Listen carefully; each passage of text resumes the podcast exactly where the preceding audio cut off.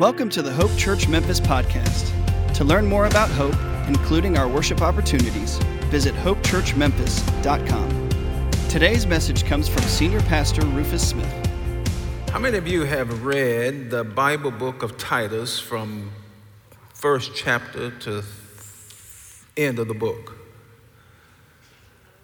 Uh-huh, I didn't see many. I see about 20 hands on, uh, online. I see your hands raised. And uh, some adult is going to ask their kid, can he really see me online? It's a Bible book of only three chapters. And if you haven't read it, take opportunity to do it either this evening or this weekend. And um, it is basically one theme it is how to govern the church how to govern the church, how to set up the operational structure of the church. That's what the book of Titus is all about. I actually Googled how to govern the church, and Google said um, how to govern a church from a congregational point of view. I said, no, that's not what I'm asking how to govern the church. says you can govern it in a episcopal way, a Presbyterian way, an autocratic way. No, that's not what I'm asking. I want to know how to govern the church. And it told me how to start a church and how to start a church without money. I almost clicked that one, that was interesting. But even Google has to consult Titus in order to know how to govern the church of the Lord Jesus Christ. And this weekend, I want to share four foundational principles that the Apostle Paul gives to Titus and other churches of how you govern the local church of Jesus Christ. The key verse is Titus chapter 1, verse 5. Paul writes to Titus, For this reason I left you in Crete, that you would set in order what remains and appoint elders in every city as I directed you. That's what I've called you to do. Titus focuses on foundational, non negotiable principles rather than every single negotiable principle. He focuses on substance and not necessarily styles and preferences. As someone has well said, in matters of style and taste, swim with the current, but in matters of principle, you stand like a rock. And that's what Titus gives us matters of principles because styles change. Substance, however, remains the same. And so these four principles are one of substance and not just style. I'm a baseball fan, and I've studied baseball for a long time. I love the game, played the game. Uh, did you know that in baseball, starting 176 years ago, was a very different game than it is today? When those people put the rules and regulations in play, it's evolved very differently than it was 176 years ago. For example, the pitcher would ask the batter, Where do you want the ball? and then deliver it. It's a much different game today, isn't it? The pitcher's job is to strike out or put out the batter. But it was called the gentleman's game because the pitcher wanted to give the hitter the ball exactly where he wanted it. Also, a foul ball did not exist. If you hit the ball, you ran. I mean, you ran in there. If you hit it behind you, if you hit it out of bounds, you ran. So there was no such thing as a foul ball. And in fact, you didn't even have to run the first base. If you hit the ball toward first base and say that's going to be a quick out, you could run the third base. And a matter of fact, it wasn't even a base that you just step on. It was a base, but it had a pole on it, so you had to catch the pole. But you didn't even have to run to that base. You could run any base that you thought you could be safe at. Isn't that amazing? But in order to score, you had to touch the bases in order. And as it relates to fielding, you could not jump up and catch the ball. You could not dive for a ground ball. You cannot slide to beat the tag because that was unsportsmanlike and you were considered a showboat. If you did that, then you would have to apologize to the opposing dugout and then turn to the crowd and apologize for being a showboat. Isn't that amazing? That's not the game today, is it? It has radically changed over 176 years. However, for nearly 2,000 years, the sound, successful, sustaining infrastructure of the Church of Jesus Christ has not changed. This church that Jesus created had never, ever existed before. It has some similarities to Judaism. It has some similarities to some of the mystery ancient religion assemblies, but it had never, as an entity set up by Jesus Christ, ever existed before. So, what were the rules? What were the regulations? How was it to be set up foundationally to last, sustain itself over time? The city of Crete which was in Greece, still is in Greece, the largest island in Greece. It's the fifth largest island in the Mediterranean area. This city of, of uh, Crete was popular in the Greco Roman day. The Apostle Paul went there and set up the church, and he had a young man with him named Titus. And he left Titus behind and said, I want you to set in order the things that remain. And I love the picture that Roger Williams, he's a 17th century theologian, paints for the church. And he looks at it this way the world is a wilderness, but the church is a garden. The garden of the church in the wilderness of the world the garden of the church in the wilderness of the world. You may be able to see uh, a photo of the garden of the church in the wilderness of the world. The church is an oasis in the desert, it's God's way of giving hope to the wilderness or the wickedness and the rebellion of the world and creating the garden of the church in the wilderness of the world. And so here we have in Crete, this Greco Roman city. The people in Crete, Cretans, were living comfortably in a polytheistic, in a polygamous, in a sexually promiscuous world, a materialistic culture. Did that sound familiar? And the church of God in Crete was to be an oasis of hope planted right in the middle of a selfish and callous and rebellious society that was ignoring divine truth. Titus set up these oasis walls of the church. And let me give these to you, and then we'll come to the Lord's table. Oasis wall number one teach Cretans the truth of the gospel. They don't know the good news of the gospel. Some have heard and some have believed, and that forms the core of this church plant.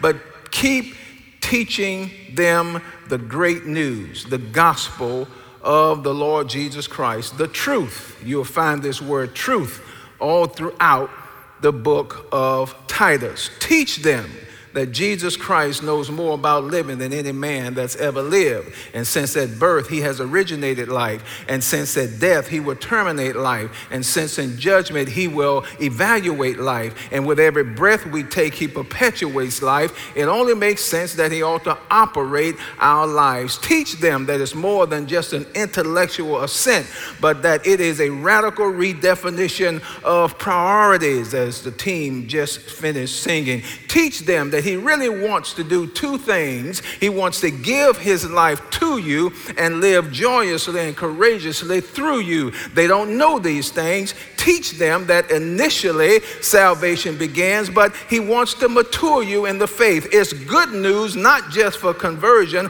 but it's good news for daily life. Teach them the gospel, the truth, because we need it. What is a church today? I like to define a church today as a congregation where Jesus Christ is exalted, the Word of God is explained, and spiritual gifts are being expressed. A lot of people don't know that. Teach the truth. Here is what I love that Paul wrote Once we too were foolish and disobedient, we were misled and became slaves to many lusts and pleasures. Our lives were full of evil and envy, and we hated each other. But when God our Savior revealed his kindness and love, he saved us, rescued us, not because of the righteous things we had done, but because of his mercy. He washed away our sins, giving us a new birth and new life through the Holy Spirit. He generously poured out the Spirit uh, upon us through Jesus Christ our Savior. Because of his grace, he made us right in, the, in his sight and gave us confidence that we will inherit eternal life. Titus, this is a non negotiable oasis wall. Teach the truth of the gospel, it never changes. Number two, here's oasis wall number two Titus, train high character leaders to live graceful and Christ centered lives in a fallen world. I want you to train high character leaders so that the church will exist beyond one person. The church will exist generation after generation if you set in motion training for high character leaders. Here's what he writes in Titus 1 6 An elder must live a blameless life he must be faithful to his wife, and his children must be believers who don't have a reputation for being wild or rebellious. A church leader is a manager of God's household, so he must live a blameless life. It's not a perfect life, it's a life without scandal, is what the Greek word means. He must not be arrogant or quick tempered. He must not be a heavy drinker or violent or dishonest with money. Rather, he must enjoy having guests in his home, and he must love what is good. He must live wisely and be just. He must live a devout and disciplined life. You train high character leaders. He must have a strong belief in the, in the trustworthy message he was taught. Then he will be able to encourage others with wholesome teaching and show those who oppose it where they are wrong. Not only do you teach elders, you teach every category. Titus 2, you teach the older men to exercise self control, to be worthy of respect, and to live wisely. They must have sound faith and be filled with love and what? Patience. Similarly, teach the older women to live in a way that honors God. They must not slander others or be heavy drinkers. Instead, they should teach others what is good. These older women must train the younger women to love their husbands if they're married and their children if God blesses them with children. In the same way, encourage the young men to live wisely also train high character leaders so that the church will exist generation after generation after generation. It's more than just about one person, it is a plurality of leaders. Titus train them because they have learned the Greco Roman way. They have learned the secular way. They need to relearn after they unlearn. So you have to train them. Here's Oasis wall number three tear down false philosophies. Are you with me? I want you to tear down false philosophies or lies or things that people have believed. This is what they were taught. And you have to not only teach the truth on the positive side, you have to tear down false philosophies on the other side. Here's what he writes to Titus For there are many rebellious people who engage in useless talk and deceive others. This is especially true of those who insist on circumcision for salvation or a works based salvation. They must be silenced because they are turning whole families away from the truth for their false teaching, and they do it only for money. Even one of their own men, a prophet from Crete, has said this about them the people of Crete, of which he was one, are all liars, cruel animals, and lazy gluttons. This is true. So reprimand them sternly to make them strong in the faith. They must stop listening to Jewish myths and the commands of people who have turned away from the truth. There are people who will oppose what you believe. You have to teach the truth and tear down these philosophies. You do it with grace, but you do it with truth. Tear down these falsities. This word truth and teaching occurs over and over in Titus. And so, what are some of these things that you need to tear down? Did you know that the truest thing about me is what God says and not how I feel? The truest thing about me is what God says and not what others think. The truest thing about me is what God says and not what others feel. So you must reprimand them, correct them. You do it with grace but you do it with truth. The, the, the Cretans were involved, like many of us, with different false philosophies. Hedonism, that is pursuing unbridled pleasure no matter who else it hurts. Gluttony, just having too much and wasting. Materialism, pursuing those things of the world in a way that leaves God out of our thinking. Individualism, believing that I am the answer. And as long as it is my truth, then it is fine, even if it's not your truth. Nationalism, racism, classism, sexual promiscuity among married and non married people. All of these philosophies, even today in the church, we are battling the false philosophy of things like binary language or gender dysphoria, where there is a philosophy that the Creator did not really know what He was doing with male and female distinctions. Tear down these religious, these monetary, these cultural, and relational philosophies, Titus. We have to know that. Can I give you a last one? Y'all got quiet on me on that. Can I give you another one? Here's the last oasis wall. Tear, uh, take Christ to the streets through good works. You take Jesus Christ to the streets through good works. Titus, I want you to make sure to take Christ to the streets with good works. People may differ with your doctrine, but they can't debate with your deeds.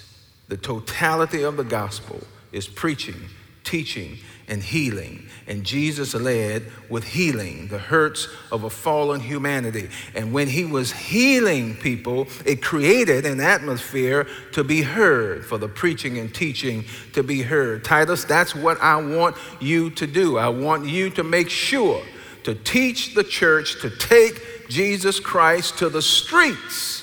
Did you know Jesus did not spend his time in the temple? He did not spend his time cloistered away in Jerusalem. Uh, in fact, about 130 contacts Jesus had in the New Testament throughout the Gospels, and 90% of them were outdoors in the streets because he led with healing People differed with his doctrine, but they could not debate his deeds. And he set up credibility, so they wanted to hear his preaching and his teaching. Titus, while we look forward with hope to that wonderful day when the glory of our great God and Savior, Jesus Christ, will be revealed, He gave us His life to free us from every kind of sin, to cleanse us, and to make us His very own people, totally committed to doing good deeds. This is a trustworthy saying, and I want you to insist on these teachings so that all who trust in God will devote themselves to doing good.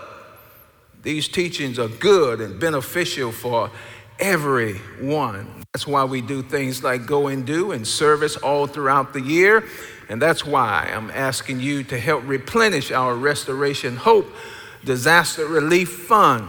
I told you on last week, for example, that on next week, if the Lord lets us live, I'd like for you to bring a special offering so that we can increase our fund during this disaster time. We're in a season of hurricanes, tornadoes, etc., etc. We don't know when they will appear, but we want to be prepared to be able to do good deeds so that we can create an atmosphere for people to hear the preaching and teaching of the gospel. That being said, watch this.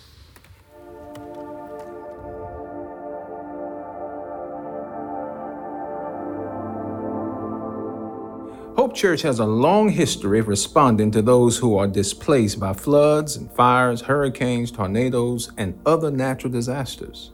We have typically joined the first wave or emergency response to natural disasters, providing food, clothing, and shelter for the initial 30 days.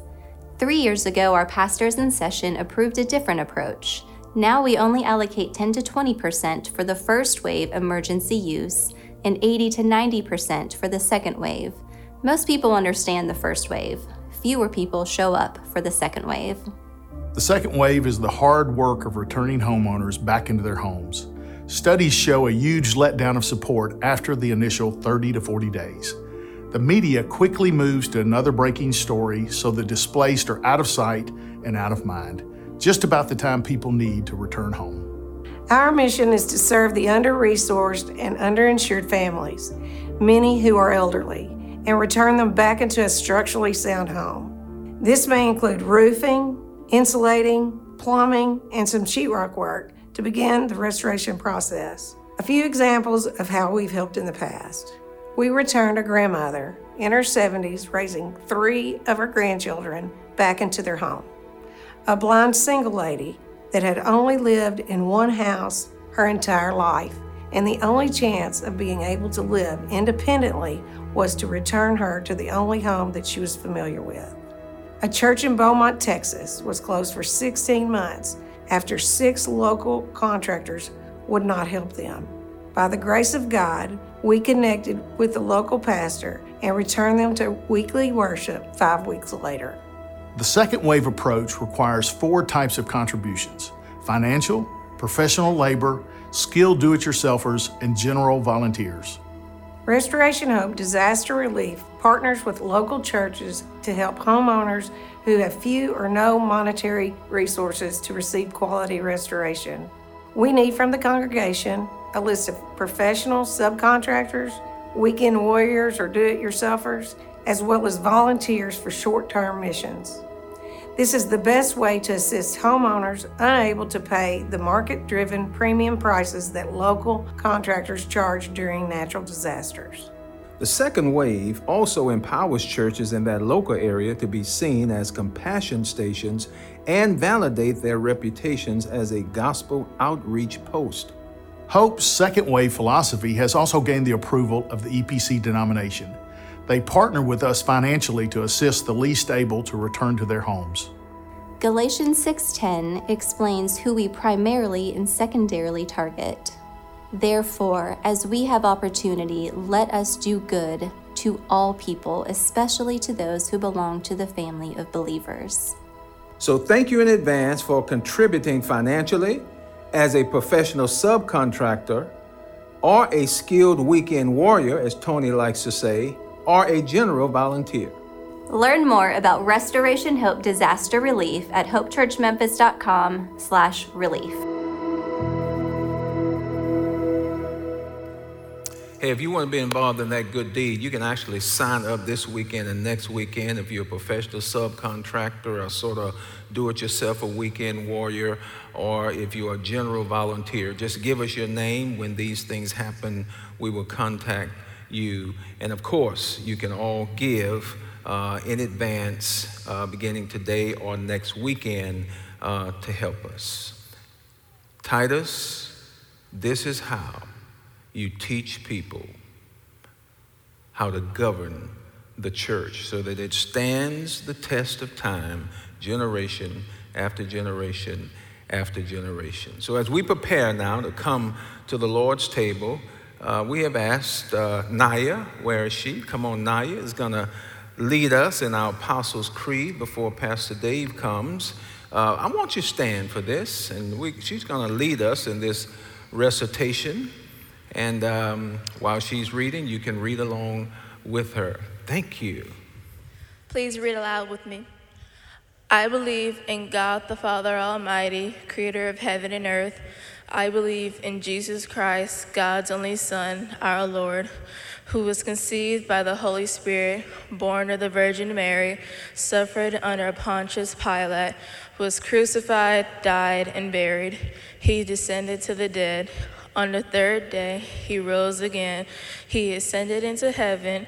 He is seated at the right hand of the Father, and he will come to judge the living and the dead. I believe in the Holy Spirit, the Holy Catholic Church, the communion of saints, the forgiveness of sins, the resurrection of the body, and the life everlasting. Amen. Thank you, Nadia. Amen. Please be seated. Gracious God, our Father, we thank you for this oasis in the middle of a desert. Thank you for being the garden of the church in the wilderness of the world. And may we continue these non negotiable principles that you taught us in the book of Titus to teach Cretans the gospel, the truth of the gospel and to train high character leaders to live a graceful and Christ centered life in the midst of a fallen world. We ask that you would help us uh, to take the gospel, take Jesus Christ to the streets through our good deeds and to tear down false philosophies. As we prepare to come to the table, and experience moments of silence, we ask that you would deal deeply with us. Meet someone in their need, in their souls, as they are contemplating and observing the Lord's Supper. In your name we pray. Amen. Thanks for listening to the Hope Church Memphis podcast. I'm Daniel Openheisen, Musical Worship Director at Hope. If you were encouraged by today's message, make sure to hit subscribe on Spotify, Apple, or wherever you stream your podcasts. To experience previous messages, videos, and our live worship experience, visit us online at hopechurchmemphis.com and follow us on Facebook and Instagram. Again, thanks for listening to the Hope Church Memphis podcast.